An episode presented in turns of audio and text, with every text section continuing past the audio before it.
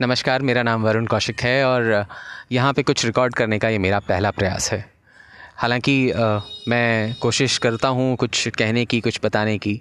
लिखने का मेरा शौक़ है बट आज मैं शुरुआत करना चाहता हूँ कुछ ऐसे लिखे हुए एक विषय से एक ऐसी कहानी कह तो नहीं कहूँगा इसको लेकिन हाँ एक ऐसा लेख है जिसको मैं यहाँ पे आज अपनी पहली उसमें कहना चाहता हूँ। ये एक फेसबुक पोस्ट है जो मैंने कभी पढ़ी थी और एक बार मुझे व्हाट्सएप पे भी मिली थी। मुझे काफ़ी अच्छा लगा काफ़ी मामिक है। आ, मुझे लगा कि मुझे इसको अपनी आवाज़ में शायद मैं इसको कुछ कह पाऊँ। तो मैं कोशिश करता हूँ। कृपया सुनिएगा। इस लेख का शीर्षक है मैंने दहेज नहीं मांगा। सो ये कुछ इस तरीके से है। साहब, मैं थाने नहीं आऊँगा। अपने इस घर से कहीं नहीं जाऊँगा। माना पत्नी से थोड़ा मन मुटाव था, सोच में अंतर और विचारों में ख्वाब था। पर यकीन मानिए साहब, मैंने दहेज नहीं मांगा। मानता हूँ कानून आज पत्नी के पास है, महिलाओं का समाज में हो रहा विकास है। चाहत मेरी भी बस ये थी कि माँ बाप का सम्मान हो, उन्हें भी समझे माता पिता न कभी उनका अपमान हो। पर अब क्या फ़ायदा? जब टूट ही गया, हर रिश्ते का धागा। यकीन मानिए साहब, मैंने दहेज नहीं मांगा। परिवार के साथ रहना इसे पसंद नहीं। कहती, यहाँ कोई रस, कोई आनंद नहीं। मुझे ले चलो इस घर से दूर, किसी किराए के आशियाने में। कुछ नहीं रखा माँ बाप पर प्यार बरसाने में। हाँ छोड़ दो। छोड़ दो इस माँ बाप के प्यार को। नहीं माने तो याद रखोगे मेरी मार को।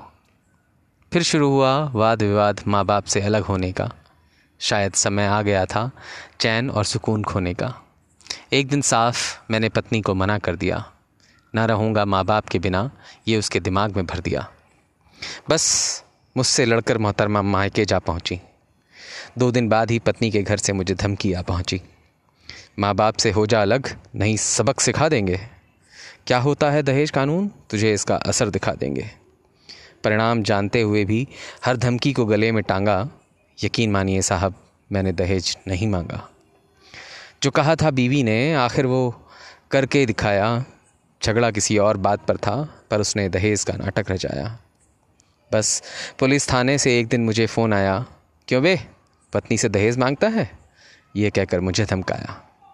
माता पिता भाई बहन जीजा सभी के रिपोर्ट थे, में नाम थे। घर में सब हैरान, सब परेशान थे। अब अकेले बैठ कर सोचता हूँ, वो क्यों ज़िंदगी में आई थी? मैंने भी तो उसके प्रति हर ज़िम्मेदारी निभाई थी। आखिर तमका मिला हमें दहेज लोभी होने का, कोई फ़ायदा ना हुआ मीठे मीठे सपने सजोने का।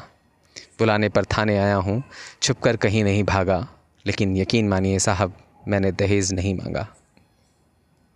ये एक किसी पीड़ित ने लिखी होगी, मुझे लगता है। और ये आज के जो कानून हैं और आज का जो समाज बन चुका है, ये उस पर एक बहुत ही मार्मिक लेख है जिन्होंने भी लिखा है। झूठे मुकदमों के प्रति जो समाज में वैमनस्य फैल गया है और पुरुष से दर्द, पुरुष के दर्दों को से ओत प्रोत जो एक मार्मिक कृति है, इसको मैंने कहने की कोशिश की है। उम्मीद है आप सबको पसंद आएगी। धन्यवाद। नमस्कार दोस्तों। मैं वरुण कौशिक फिर से कोशिश कर रहा हूँ कुछ कहने की, अपनी आवाज़ में कुछ यहाँ पे रखने की। ये एक छोटा सा व्यंग है जो कभी मैंने लिखा था और अपनी खुद की ही स्थिति के ऊपर लिखा था, जो कभी मैंने देखा था, मेरे साथ हुआ था। और बस ऐसे ही कुछ मन में व्यंग आया और मैंने लिख दिया। तो इस छोटे से व्यंग का मैंने नाम लिखा था, टिफ़िन का खाना। तो मैं आपको सुनाना चाहता हूँ, जो मैंने लिखा था। तो सुनिएगा। टिफ़िन का खाना। ये शीर्षक पढ़कर तो याद आया होगा कुछ। याद आया होगा वो टिफ़िन का खाना जो कभी मिलकर खाया था हमने। या याद आया होगा जब उस खाने से ज़्यादा प्यार उस मैगी से जो हो गया था हमको, जिससे कभी रूठे रूठे से रहते थे हम तब। वैसे तुम्हारी याददाश्त थोड़ी कमज़ोर है। अच्छी यादें और अच्छी बातें याद रहती कहाँ हैं तुमको? शायद याद तो तुमको वो भी नहीं कि ये टिफ़िन का खाना कितने समय से खा रहा हूँ मैं। शायद याद तो तुमको ये भी नहीं कि कैसे इसको पचा रहा हूँ मैं। चलो छोड़ो भी, क्यों उसको परेशान कर रहे हो? दिमागी तो है। थोड़ा आराम करने दो उसको। कहाँ मेरी बातों के लिए उसको उठा रहे हो? थोड़ा मजाकिया होना भी ज़रूरी है नहीं? नहीं तो इस गंभीर विषय में आप गंभीर हो गए तो बहुत समस्या हो जाएगी। तो भैया, बात हो रही थी टिफ़िन के खाने की। तो कोई ये समझाए कि टिफ़िन वाले ऐसा खाना बनाते कैसे हैं आखिर? कैसे इतनी मेहनत लगाते हैं वो उस खाने को बनाने में जिसको खाकर मन प्रसन्न हो जाता है? कि चलो, कुछ खाया तो।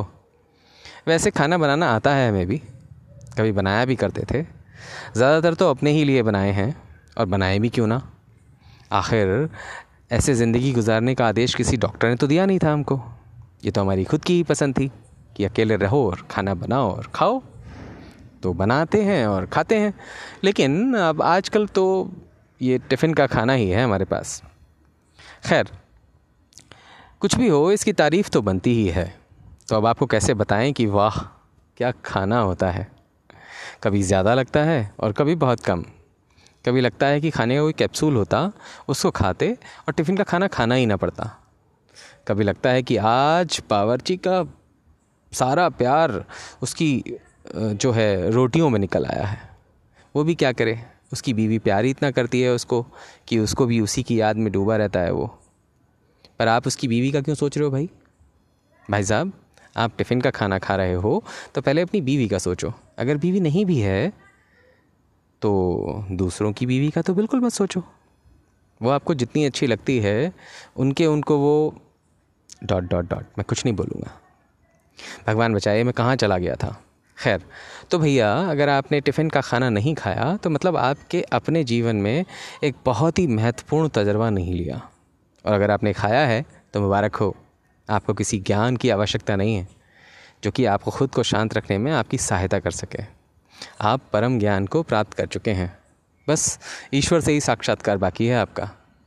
टिफ़िन का खाना वैसे एक शोध का विषय है, परंतु पता नहीं क्यों, किसी का ध्यान इस पर गया ही नहीं अभी तक। टिफ़िन का खाना और घर के खाने में क्या फ़र्क है, वो तो आपको तब समझ आएगा जब खुद को उस रोटी की तरह आँच में पकाओगे और बाहर निकल कर खुद को थोड़ा सा फूला हुआ पाओगे। अरे मतलब एकदम मस्त शरीर बनाओगे ना। तो अभी तो बस इतना ही काफ़ी है, बाकी कल के टिफ़िन में देखते हैं क्या आता है कल के खाने के इंतज़ार में। मैं हूँ वरुण।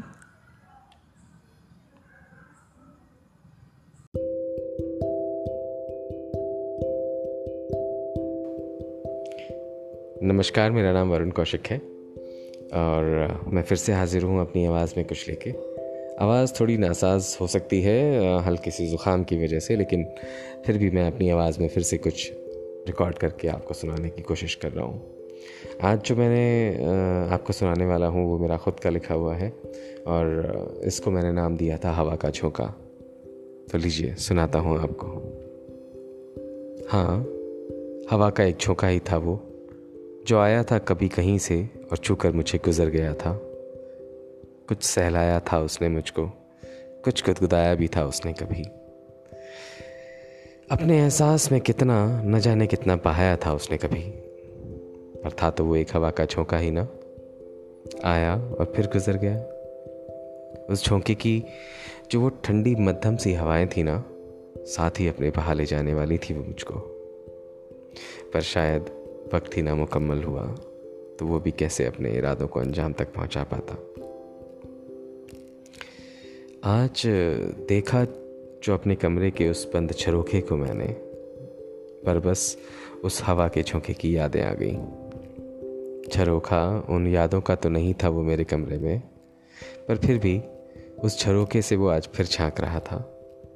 मेरे ख्वाबों में उसका जो वजूद ही था, जो आज फिर से मुझे अपना एहसास दिला रहा था। आज खुद आया तो नहीं था वो, पर उसकी यादें आ गई थी। यादें उस छुअन की, कि जब पहली बार उसने छुआ था मुझे, मेरे चेहरे से सरसरा कर गुजरते हुए मेरे कानों में कुछ कहना चाह रहा था वो जैसे।